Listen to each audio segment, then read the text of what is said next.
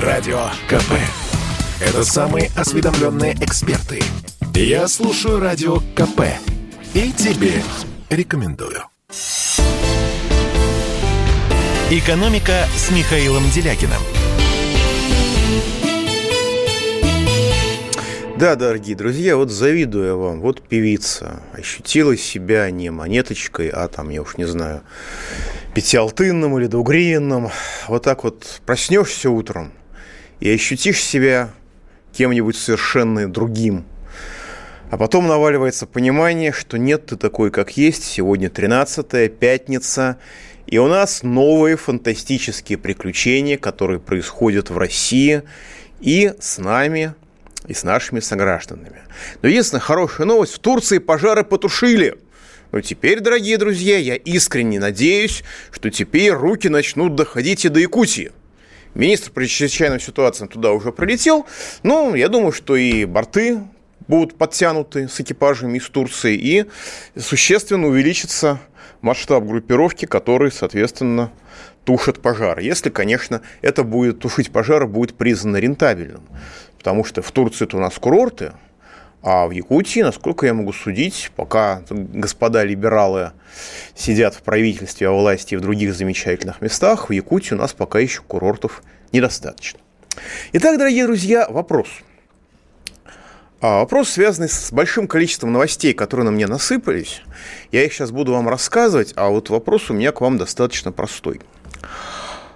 Как вы, кем вы считаете российское государство? Вот вы считаете, что российское государство в целом вам враг или друг?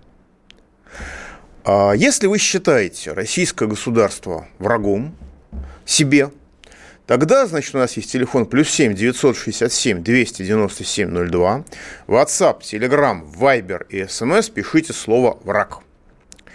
Если вы считаете, что российское государство для вас друг – Тогда по тому же телефону плюс 7 967 297 02 пишите слово «друг» по WhatsApp, Viber, Telegram и SMS. Мы сегодня нетрадиционно будем работать не «да» и «нет», потому что, чтобы не было, так сказать, чтобы вопрос не склонял вас к одной из позиций, а нейтральная постановка вопроса. Если вы считаете, что российское государство – это источник опасности, и, соответственно, является для вас врагом, тогда пишите слово «враг». Если вы считаете, нет, вы знаете, вот и не друг, и не враг, а так, дорогой 6926, не годится. А если вы считаете его другом, то, пожалуйста, пишите слово «друг». Ну и, соответственно, эпизод, из-за которого у меня этот вопрос возник. Эпизод очень простой. Женщина в Москве несколько дней назад залезла на дерево с арбалетом – и просидела там 6 часов, обороняя кусочек парка, который прилегает, прилегает к ее дому от незаконной застройки. Ну, человек туда очередной решили воткнуть. Это при при Лужкове была точная застройка. Сейчас точной застройки, упаси боже, нет. Сейчас просто человеники втыкают везде. Вот. А, получила 6 э, суток административного ареста. Вот. Ну и, в общем, мне это событие живо напомнило событие в Адлере, где человек, защищая от государства дом, в котором он родился и прожил всю свою жизнь, потом дом признали собостроем, решили снести, его выкинуть с семьей на улицу. Вот, как я понимаю, он, он застрелил двух судебных приставов и сдался после этого. Потому что у него другого выхода не было, как он объяснял. И он не раскаялся в своем поступке. И э, при том, что это событие носило шоковый характер, имело колоссальную огласку, никто не смеет интересоваться его дальнейшей судьбой. Что с ним дальше было?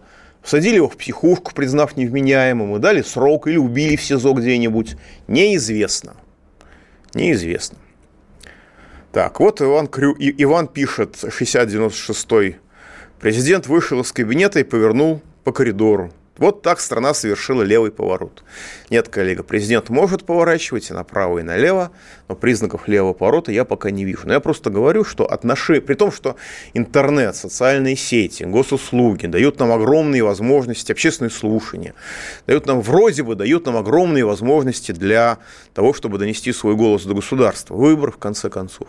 Но при этом мы видим, что когда доходит до конкретных вопросов, которые касаются людей – каждый отдельно взятый человек оказывается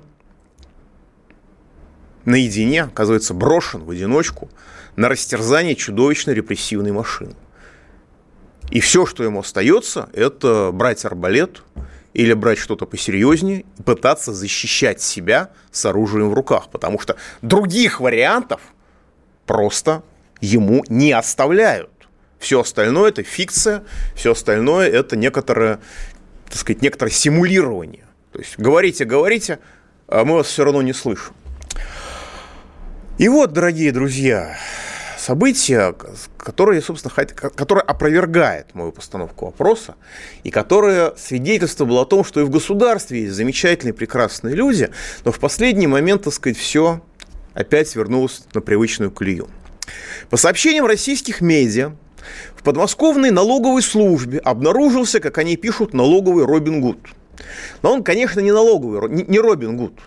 Потому что этот налоговый, налоговый служащий, налоговик, вы не поверите, оплачивал мелкие до 100 рублей долги по налогам обычных людей, которых он не знал, из собственного кармана. То есть очень часто возникают мелкие недоимки, там рубль, два, три, вообще несколько копеек, о которых никто не вспоминает, они обрастают штрафами, ну и дальше, как когда-то было в, МП, в МТС, это а, оборачивается достаточно серьезными, так сказать, штрафами, серьезными проблемами для людей, которые не понимают, откуда что взялось. Вот этот человек, как сообщают медиа, не допускал возникновения проблемы и недостаточные дол- мелкие долги по налогам они, он оплачивал сам. То есть он не Робин Гуд. Робин Гуд отнимал у богатых и отдавал бедным. А здесь сотрудник налоговой службы не смотрел на то, богатый человек, бедный, тем более он никого не грабил. Он видит, что возникает какая-то мелкая недоимка, там 20 копеек, или рубль 20 копеек, или 12 рублей. И он вместо того, чтобы, как положено по инструкции, строчить уведомления, начислять пение, плодить документооборот, если он видел – что штраф стоит меньше бумаги, как бы недоимка стоит меньше бумаги, которая уйдет на, так сказать, и, и, и почтовых отправлений, которая уйдет на его, так сказать, устранение, он платил это из своего кармана. Причем, как сообщают медиа, это, стало, это вызвало огласку потому, что в результате такой работы у него очень сильно улучшились показатели. Его показатели работы были намного выше, чем у остальных сотрудников. Потому что, ну, понимаете, нужно искоренить недоимку. Значит, вы пишете, дорогой товарищ, вы должны государству 5 копеек. Товарищ вам письменно отвечает, вы что, охренели, я всю плачу точно. Вы ему отвечаете, нет, нет, вы там 5 копеек не доплатили, или мы на вас не дочислили, а потом передумали, и вот оказывается вы должны 5 копеек, пожалуйста, заплатите. Человек отвечает, да ладно вам, да отвяжитесь, ну что такое? Эта переписка может идти бесконечно годами, при том, что небольшую сумму, в общем-то, и пени тоже не критичные. А отслеживание, контроль, контроль за деятельностью налоговика, в том числе по количеству закрытых вопросов.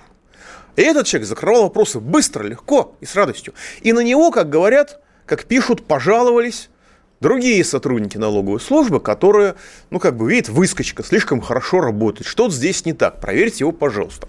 Человека проверили и изумились, потому что он, оказывается, помогал гражданам России. Сотрудник налоговой службы, о котором, о котором все привыкли говорить, о каких-то зверях, которые терзают людей, которые кошмарят бизнес, которые осуществляют, по словам Владимира Владимировича Путина, правда, пятого года, налоговый террор и так далее – этот человек оказался гуманистом, который хотел служить обществу. И в результате проверок были выявлены недобросовестные действия, как это было квалифицировано. Человек был отстранен от работы, и в настоящее время проводится расследование. В отношении него. А теперь внимание. Федеральная налоговая служба сообщила, что вся эта история реальности не соответствует. Что, налог, что мундир налоговой службы чист, на нем нет ни одного пятна.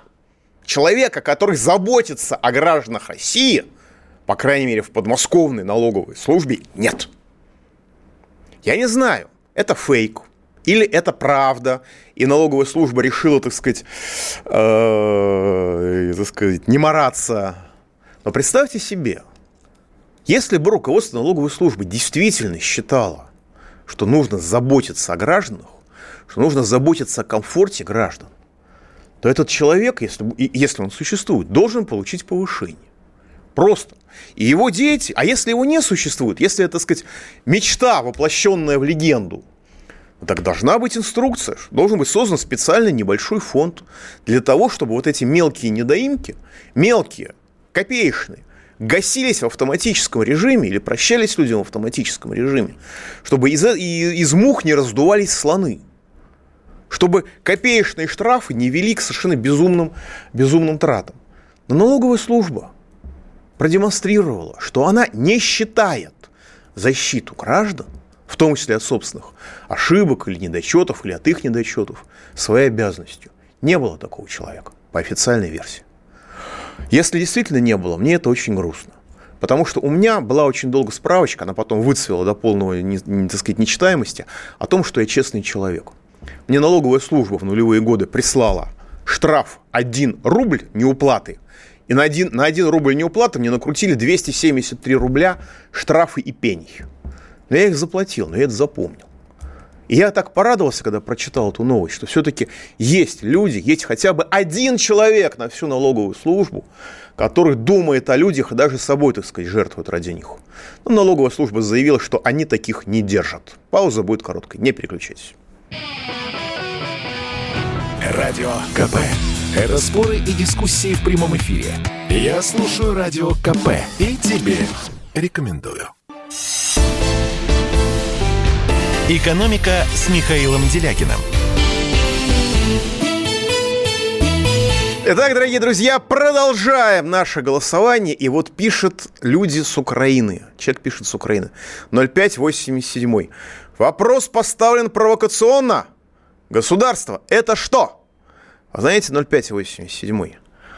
А этот вопрос очень ярко характеризует нынешнее состояние Украины.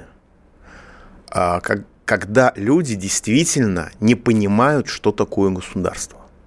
Вы знаете, вот мы в России, что такое государство, знаем. Мы не просто с ним сталкиваемся, мы в нем живем. Кому-то нравится, кому-то не нравится. Иногда государство помогает. Действительно, таких случаев очень много, и есть целая политика в этой сфере. Не такая хорошая, какой хотелось бы, скажем, мне, но она есть. Иногда государство мешает достаточно часто, иногда оно вредит, иногда строит. Вот, например, в Москве при нас с вами, дорогие друзья, а, фантастически короткие сроки метро увеличилось по своему охвату, ну, по-моему, даже не вдвое, а в несколько раз. Такого никогда не было. Это случилось на наших глазах. Москва на наших глазах стала а, самым комфортабельным мегаполисом, но если не мира, то уж Европы точно. А, на наших с вами глазах, что там далеко в Москве ходить? Мой любимый Енисейск. У него тут недавно было 400-летие. Так вот, город вычистили, вылезали, по крайней мере, центральную часть, по всем канонам современной урбанистики. Туристов, правда, не оказалось, потому что от Красноярска далеко, и как-то не подумали о том, кто туда поедет и зачем. Но сделали потрясающий ремонт города. Я смотрел фотографии, я плакал, я сравнивал с тем, что там было пять лет назад. Это, это фантастика, это невероятно. Но, тем не менее, вопрос у нас прежний. И для граждан России, э, для некоторых других он понятен. А, кем вы считаете для себя российское государство? Если вы считаете, что российское государство вам враг, пишите на плюс 7 967 297 02, WhatsApp, Viber, Telegram и SMS слово «враг». Если вы считаете, что российское государство для вас друг, да, коллеги, вопрос гражданам Российской Федерации, не гражданам Украины. Если вы считаете, что российское государство для вас друг, Пишите по тому же плюс 7 967 297 02 WhatsApp, Viber, Telegram и SMS слово «друг». Пожалуйста, голосуем. Давайте примем звоночку. Александр из Москвы в эфире. Здравствуйте, Михаил Геннадьевич. Здрасте. А, вопрос у меня к вам по поводу предвыборной программы. А, вот, скажите. Значит, я вас а, сразу так, разочарую, к сожалению. К сожалению, вести а, предвыборную агитацию в эфире нам с вами запрещено. Ну, мне, по крайней мере, точно. А таковы законы Российской Федерации. И я очень сильно подставлю э, радиостанцию, если я даже позволю вам сформулировать вопрос, к сожалению, к моему. Давайте дождемся 20 сентября, потому что, к сожалению, к сожалению, могут быть очень большие нарекания со стороны того самого российского государства. Ради бога, вы меня извините. Вы понимаете, как у меня чешется язык ответить?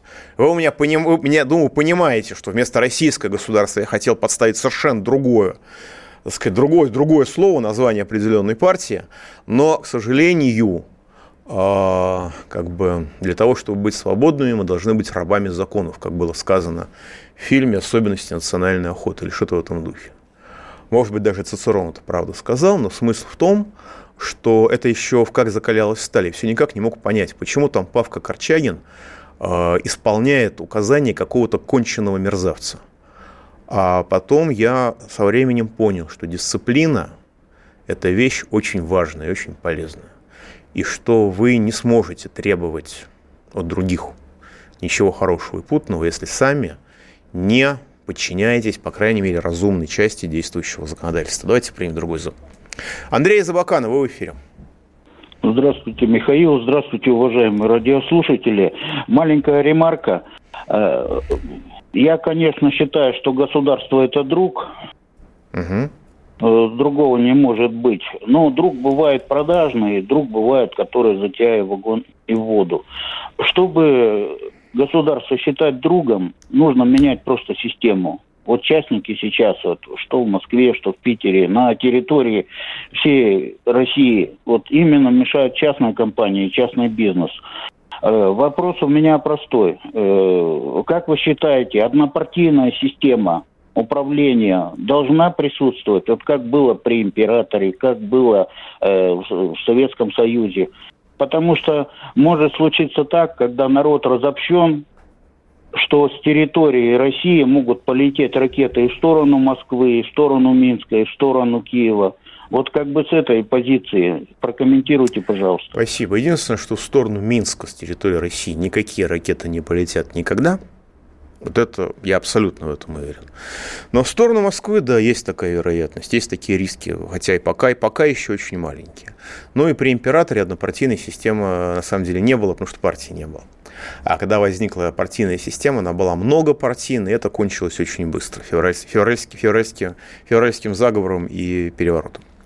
Значит, я считаю, что э, в нашей стране, у нас, есть специфика русской культуры.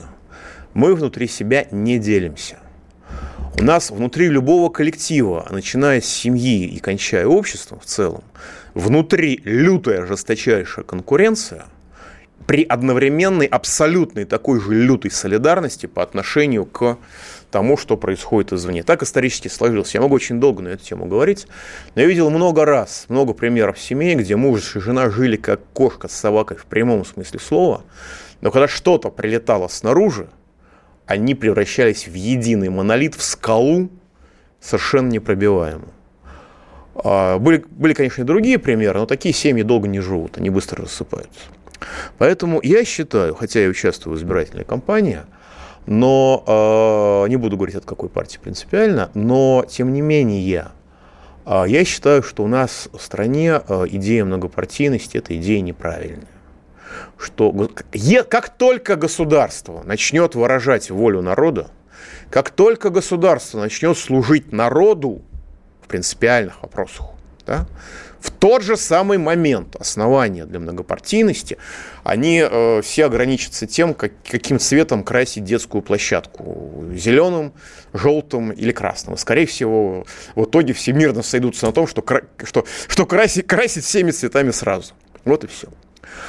Uh, у нас был пример такой в истории, когда государство сделало правильную вещь, подчиняясь воле народа. Правда, на моей памяти, по-моему, только один раз это было, когда Россия воссоединилась с Крымом.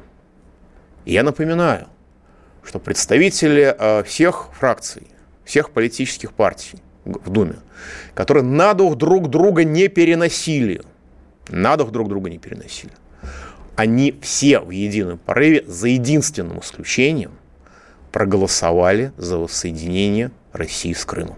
И там не было партийных делений, потому что мы едины. И когда государство служит народу, мы не победим. А вот когда государство воюет с народом, мы тут перед этим государством оказываемся беззащитными. И что очень важно, понимаете, одно дело, когда все дружно проголосовали за. Ни один человек из других партий представителем той партии, где был, был единственный депутат, который проголосовал против Крыма, никто не сказал ни единого слова. Ни единого. То есть, казалось бы, внутри партийная, межпартийная конкуренция.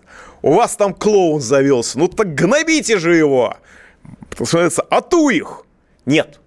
Все понимали, даже люди с абсолютно конченной репутацией понимали, что в семье не без урода, что бывают несчастные случаи – что какие-то люди сходят с ума, от этого, в общем, никто не застрахован. И вот такая вот солидарность внутренняя, которая проявляется в самые неожиданные моменты, это на самом деле то, что меня очень вдохновляет и воодушевляет, потому что мы не будем тратить, когда мы вернем себе государство, мы не будем тратить силы на внутрипартийные разборки. Мы опять станем тем монолитом, которому нет преград ни в море, ни на суше.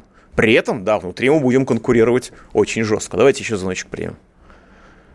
Аскера Задагея, вы, вы в эфире. Да, здравствуйте, Михаил здравствуйте. Геннадьевич. Михаил Геннадьевич, такой вопрос. В 1912 году утонул «Титаник». Так. Вы знаете, морской, да. Его хозяева утопили вместе с пассажирами. Причина такова. До этого среди сверхбогачей, финансовых олигархов, крупнейших богачей, капиталистов произошел раскол по поводу доллара, его распространения. Они не сошлись, обиделись друг на друга, два лагеря финансистов могучих. И тут вопрос так разрешился. Одна половина сверхбогачей заманила на корабль другую половину сверхбогачей, не согласным с ним. И сама покинула. А остальные вместе с кораблем Понятно. сверхбогачей... А вопрос-то в чем? Это правильно или нет? Это первый вопрос. Второй вопрос потом задам. Или сейчас? Понятно. Нет, это немножко по-другому было. И там были большие конфликты, но они не через «Титаник» решились. И второй вопрос. Второй вопрос. Государство, мне кажется, э, это что-то вроде профсоюза богачей. Богатые люди, ну, возьмем Русь, отдельные князья, удельные, разные, раздробленные, они объединились для принятия таких коллективных, разумных, так, у нас полминуты, у нас полминуты осталось. Действий для эксплуатации, более удачной эксплуатации крестьян. Все, как вы думаете? К сожалению, сегодня государство напоминает профсоюз олигархов, как говорят про РСПП, а должно стать профсоюзом всего народа где, да, олигарх имеет голос, но как гражданин, один, как один голос, а не голос своих денег. А голос своих денег он имеет только перед лицом налоговой службы, когда платит с них налоги. Радио КП. Это самые оперативные новости. Я слушаю Радио КП и тебе рекомендую. «Экономика» с Михаилом Делякиным – Итак, дорогие друзья, продолжаем опрос. Кто вам, по-вашему, российское государство, враг или друг? Если вы считаете, что российское государство вам враг, пишите на плюс 7 967 297 02, WhatsApp, Viber, Telegram, SMS, слово «враг». Если вы считаете российским государством что российское государство для вас является другом, по тому же телефону плюс 7 967 297 02, по тому же номеру, разумеется, WhatsApp, Viber, Telegram, SMS, пишите слово «друг». 9070 должен вам сказать, что вы пишете, как, какая, какой глупый вопрос, у нас одна родина Россия. Совершенно верно. Но Россия – это страна, Россия – это мир, а государство от страны все-таки отличается. Безусловно, для нашей с вами культуры, для русской культуры, мы склонны э, рассматривать государство и страну как синонимы. Русские, рус, русские люди, люди русской культуры вообще живут не в ландшафте, не в законе, не в книге, как некоторые другие носители других культур, а мы живем в государстве. Но, тем не менее, государство и страна – это не синонимы. А теперь вот к вопросу о том, что такое государство и что, как оно себя ведет. Венефика прислал через Яндекс.Дзен потрясающую историю. Был такой миллиардер в России, Тетюхин, совершенно необычный. Человек, который сумел заработать астрономические деньги, поднявшись от заводского мастера в Верхней Салде до места в списках Forbes, благодаря своему уму, трудолюбию и знаниям, которые он получил в Миссисе.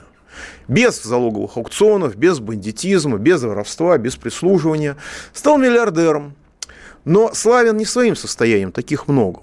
В возрасте слегка за 70 он сделал операцию на колени в одной из лучших немецких клиник, посмотрел и решил, что на родине его землякам нужна не менее классная больница, не менее классные врачи, не менее классное оборудование. Потому что Бавария не всем посредством, а ноги болят не только у самых богатых людей, но и у самых обычных. И в результате этого он построил клинику. А, не прикупил поместье на озере Кома, не вложился в провансальский замок. Решил помочь как я понимаю, в Верхней Салде построил эту клинику. Продал свои акции от своего предприятия на 4 миллиарда рублей.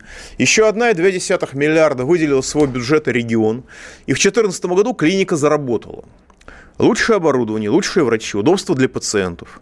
Многоквартирный дом для медицинского персонала, чтобы одни лечились, а другие лечили.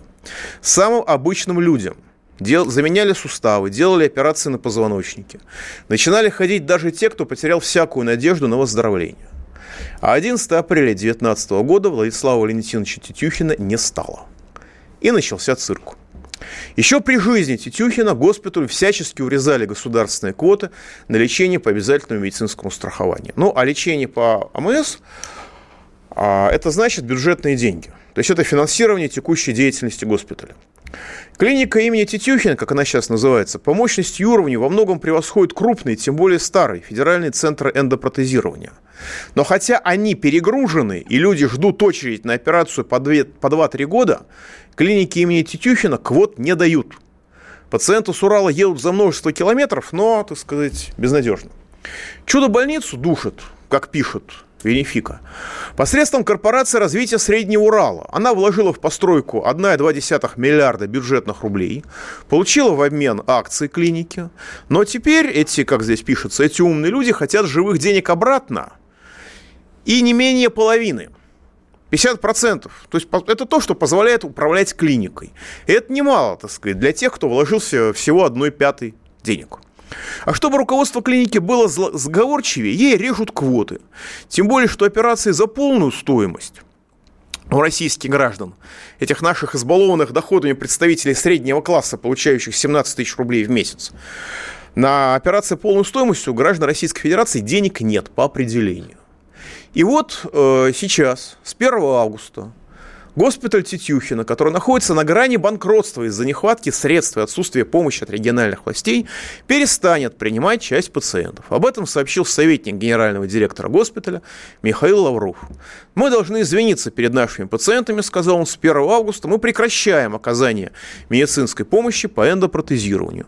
Это результат бездумного отказа Министерства здравоохранения Свердловской области от размещения в госпитале госзаказа.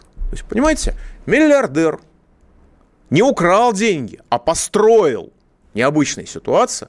Олигарх построил клинику для людей. Я давно это слышал про эту, про эту фантастическую клинику, правда. Совершенно сказочную клинику. По лучшим мировым стандартам. Прекрасную клинику.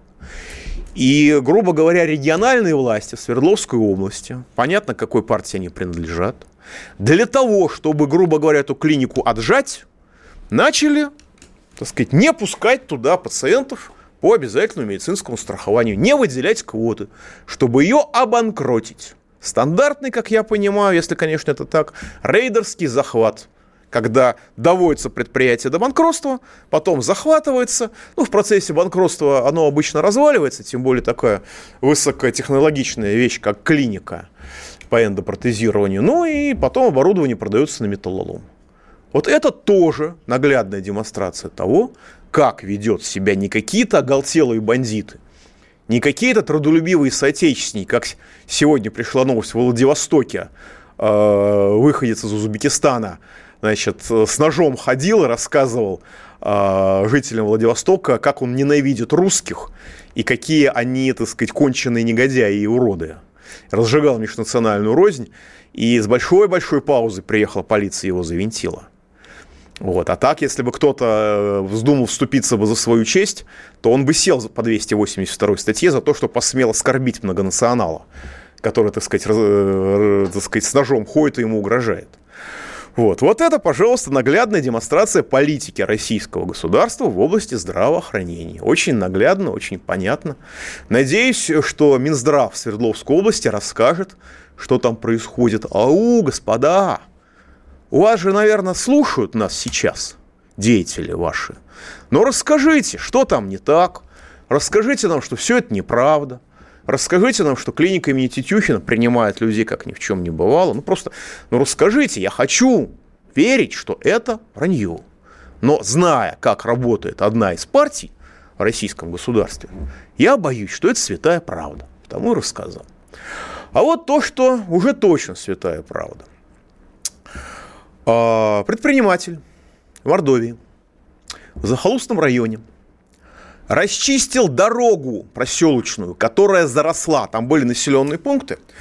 От большой дороги 6,5 километров. Но была проселочная дорога, которая заросла лесом за это время. Потому что людей не очень много. И людям приходилось давать круг, круголя за 21 километр. И они обратились к местному предпринимателю. Дорогой, ну слушай, у тебя все равно хозяйство. Но расчисти нам дорогу. Предприниматель пошел посмотреть. И он, более того, он в, внутри этой заросшей, заросшей лесом проселочной дороги, он обнаружил мост. Знаете, в 90-е годы по всей стране воровали, а в Мордовии в 90-е годы мосты строили. И там действительно прекрасный мост через реку, идеальный. Но он, естественно, пригнал грейдер, расчистил дорогу. А вслед за этим появились лесники – я-то думал, что лесной кодекс их ликвидировал как класс по всей стране, их, что их отменили, поэтому у нас пожары. Но появились лесники, которые сказали, дорогой друг, а у тебя грейдеры твои отклонились от того, как идет дорога, и ты несколько, так сказать, деревьев, так сказать, по 10 сантиметров, по 10-13 сантиметров, ты их снес.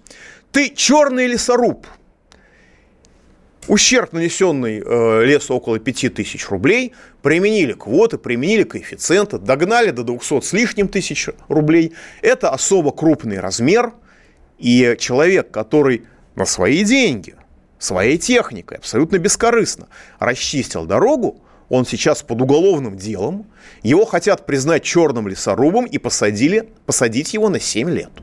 Это реальная ситуация. Причем приезжает глава Мордовии, абсолютно захолустное место, специально разобраться с ситуацией. А глава Мордовии Сдунов – это один из, так сказать, выдающихся, с моей точки зрения, управленцев сейчас в России. Разбирается с этой ситуацией, говорит, ребят, вы что, вы с ума посходили? Ну, молодец предприниматель, молодец, умница, красавец, все правильно сделал. Но если слегка там немножечко вышел за рамки той дороги, которая здесь была там 30 лет назад, потому что все заросло, ничего не, не, непонятно. Но хорошо так сказать, компенсируйте ущерб, посадите соответствующее количество деревьев, и все, и все нормально. Все радуются, что, оказывается, так можно было. Что, оказывается, если нет умысла в совершении преступлений достаточно компенсировать ущерб. Это по российским законам. Только полиция, она не подчиняется главам регионов. И полиция уголовное дело продолжает. То есть, понимаете, представители государства, полиция, я уж не знаю, полицейским их звать или полицаями, судя по всему, полицейские название уже сильно устарело. Нужно возвращаться к практике 40-х годов. А они не хотят но обеспечивать порядок. Совершенно безразлично, что людям стало лучше жить. Как тем представителям налоговой службы. Они для людей. Они считают, что самое главное – это посадить. И вот человек за то, что он построил дорогу, причем региональные власти на его стороне, глава республики приехал лично, повторюсь, специально разобраться с этой ситуацией, поддержать правильных людей, местные жители на него души не чают – Понимаете? А если бы это был какой-нибудь представитель этнической мафии, торговал бы наркотиками, вот тогда за него все так называемые правоохранительные органы, я боюсь, бы вписались. И если бы люди выражали свое возмущение, их бы сажали и наказывали беспощадно бы. Я боюсь, что так, такая ситуация. Потому что, повторюсь, человек делает как лучше, человек делает дорогу на свои деньги, на своей техникой. И ему не позволяют даже компенсировать какой-то мистический ущерб. Уголовное дело не закрывают, даже после вмешательства главы республики. Экономика. Радио КП. Это самые прослушиваемые аудиосериалы. Я слушаю Радио КП и тебе рекомендую. «Экономика» с Михаилом Делякиным. Да, дорогие друзья, вот тут такое прозвучало, что я не могу не прокомментировать. Ну, во-первых, замечательный врач, который говорит, обезопасивает пациента, но вообще так по-русски не говорят. То есть человек такое ощущение, что даже родным языком не владеет. И, во-вторых, помимо того, что господин Проценко входит в первую, по-моему, тройку партии, которую нельзя называть, вот, и о которой мы сейчас де-факто проводим, так сказать, опрос – вот. А по специальности он является реаниматологом-анестезиологом. Это на самом деле элита врачебного мира. Вот есть кардиохирургия, есть реаниматологи-анестезиологи. Это примерно на одном уровне. То есть это высочайшие по квалификации врачи. Только их квалификация не имеет отношения ни к каким инфекционным делам. Поэтому по части того, что связано с коронавирусом и коронабесием, лучше слушать специалистов, вирусологов и инфекционистов. Например, академика Сергиева, который специ... конкретно специалист в этой сфере. Ну и насчет того, как ВОЗ подбирает да, если вы, скажем, на YouTube сравните э, коронавирус с гриппом, вас просто забанят за это. Потому что по международным стандартам это сравнение не просто недопустимо, оно едва ли неприступно. По крайней мере, по западным стандартам. И э, насчет сравнения с сезонным гриппом. А, товарищ Проценко забыл упомянуть, что когда Всемирная организация здравоохранения а, ошибается в том прогнозе, который, какой именно штамм гриппа у нас будет в следующем сезоне, в Соединенных Штатах Америки от гриппа погибает 70 тысяч человек. Потому что э, прививка сама по себе снижает общий уровень иммунитета. И если там кто-то слегка ошибся, то большое количество людей э, лишнее заражается. Так они бы, э, их иммунитет противостоял бы гриппу. Но поскольку прививка снизила общий уровень иммунитета, эти люди погибают. Минус 70 тысяч человек в Соединенных Штатах Америки. Ну, а в России, если вы что-нибудь подобное скажете, то вы сядете, потому что у нас за это предусматривается уголовное наказание. А, любая медицинская статистика, она настолько несовершенна, что может быть признана фейком, и вы сядете. Поэтому я говорю не про Америку, я говорю про, э, не про Россию, а про Соединенные Штаты Америки. Итак, дорогие друзья, мы подводим итоги голосования. 85% а, участников считают, что российское государство является его врагом. А 15% участников считают, что российское государство является его другом. А, мне кажется, это очень ярко характеризует реальное соотношение а, так сказать, настроение в России. Потому что а, российское общество делится на три категории. Примерно 7% это монархисты, которые мечтают, как хорошо было при царе. 15% это либералы, которые мечтают сделать как на Западе. Ну и более двух третей, там есть еще прослоечка не определившаяся, но более двух третей устойчиво, это люди, которые считают, что правильной жизнью является жизнь в советской цивилизации. Так вот, 15%, которые считают, что российское государство его друг, по крайней мере, численно совпадают с долей конченых, ну, извините, с долей либералов в российском обществе. И, возможно, это совпадение не случайно. Ну и теперь пример, который я не успел рассказать, и я надеюсь, что этот пример, э, касающийся российского государства, оно, этот пример будет исправлен. Потому что вот тот, кто смотрит YouTube, он видит, на чем фоне я сижу. Ну, а кто не смотрит YouTube, тот пусть завидует, потому что мы в YouTube используем не только радио, мы используем здесь еще цветное радио, показываем интересные, правильные, хорошие картинки, которые расширяют ваше, так сказать, восприятие, поэтому смотрите нас на YouTube а не только слушайте по радио. У нас строят, э, среди прочих э, человейников, которые строятся сейчас в Москве, у нас строится жилой комплекс в Очаково. По воспоминаниям многих старожилов, старожилов, по словам очевидцев, по легендам, которые передаются от дедушки к сыну, а, Очаково – одно из двух мест, где а, в 30-е годы происходило захоранивание химического оружия. Один, по-моему, в парке Кузьминки, в части этого парка Кузьминки, и об этом даже книжки написаны, а другое – Очаково. Захоранивания. Потом, значит, территория была рекультивирована очень разумным методом. Было, значит, навалено сверху 10 метров земли, чтобы уже точно ничего никуда не просочилось. В грунтовую воду там тоже не просочится. В общем, относительно все спокойно. Но когда строятся человейники, понятно, что у них очень глубокие фундаменты. И вся эта химия может вырваться наружу. Соответственно, люди взволновались, люди стали обращаться за советом, за помощью, люди стали требовать экспертизы. Экспертизу провели поверхностную, не в том смысле, что плохую, не точную, а экспертизу сняли пробы с поверхности. Мы прекрасно помним, как это было при строительстве юго-восточной хорды, которую со снайперской точностью провели через радиоактивный могильник, потому что, не дай бог, стоять в пробке на этой хорде. Но э, Очакова ситуация, которую еще можно исправить. Потому что, собственно, компании ПИК, застройщику, который все в Москве строит, как я понимаю, там такая у нас конкурентная среда замечательно устроена. Но ей тоже невыгодно портить репутацию. Они же не хотят из Москвы уйти вместе со сменой, так сказать, московского руководства. Наверное, хочется здесь еще работать и дальше им логично сделать несколько шурфов 12 метров. В конце концов, техника есть. Относительно стоимости строительства это недорого. Это же будет страшно, если построят дома, а потом выяснится, что нужно их заливать бетоном, все фундаменты, и вообще проводить дезакцивационные мероприятия. Нормальная экспертиза, не поверхностная, так сказать, с бурением на 12 метров, это же не страшно. Почему они последовательно игнорируют мнение москвичей? И почему на это не реагирует никак российское государство? Потому что, видите, химическая катастрофа в столице – это вопрос не региональный, это вопрос федеральный. И даже не местечковый вопрос. Давайте примем звоночку. Александр Саратова, вы в эфире. А, здравствуйте. А скажите, пожалуйста, вот в Соединенных Штатах какой процент своего бюджета штат отстегивает федеральный бюджет? Спасибо. А, федеральный бюджет в Штатах. Слушайте, я уже забыл. Вообще в Штатах небольшой э, государственный бюджет в процентах к ВВП, а, по-моему, процентов 40 у них уходит в федеральный бюджет. У них довольно большие бюджеты штатов и довольно приличные бюджеты графств, ну, как бы по-нашему местного самоуправления. Вот, по-моему, процентов 40, но это надо проверять. Я вот так на вскидку вам сейчас не скажу. При этом это же все меняется по времени.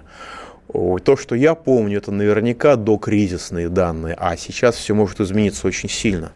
У них там довольно много банкротств муниципалитетов было, а это все меняет пропорции. Ну что ж, дорогие друзья, и хорошую новость я приготовил напоследок. Может быть, кто-то из вас заметил, что в России выросли цены. Собственно, расти не начали прошлой осенью, почти год назад.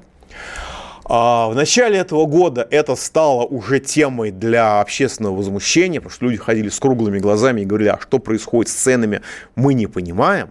Нам рассказывали про импорт инфляции. На самом деле это была, был произвол монополии в чистом виде.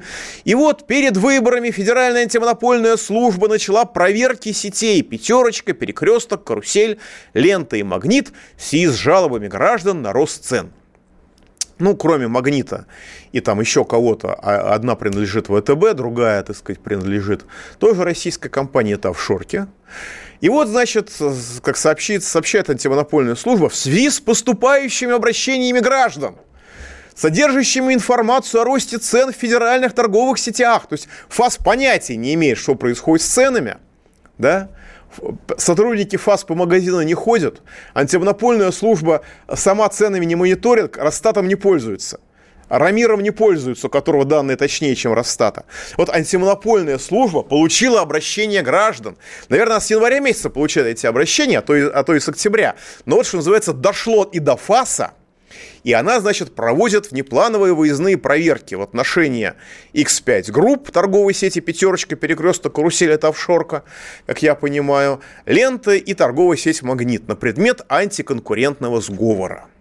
Значит, коллеги, надеяться особо не нужно, потому что, понимаете, антиконкурентный сговор, он же не проводится по принципу э, «делай как я», антиконкурентный сговор, для того, чтобы его разоблачить и за него наказать и заставить снизить цены, нужно доказать, причем доказать в суде, что представители торговых сетей где-то друг с другом сговаривались.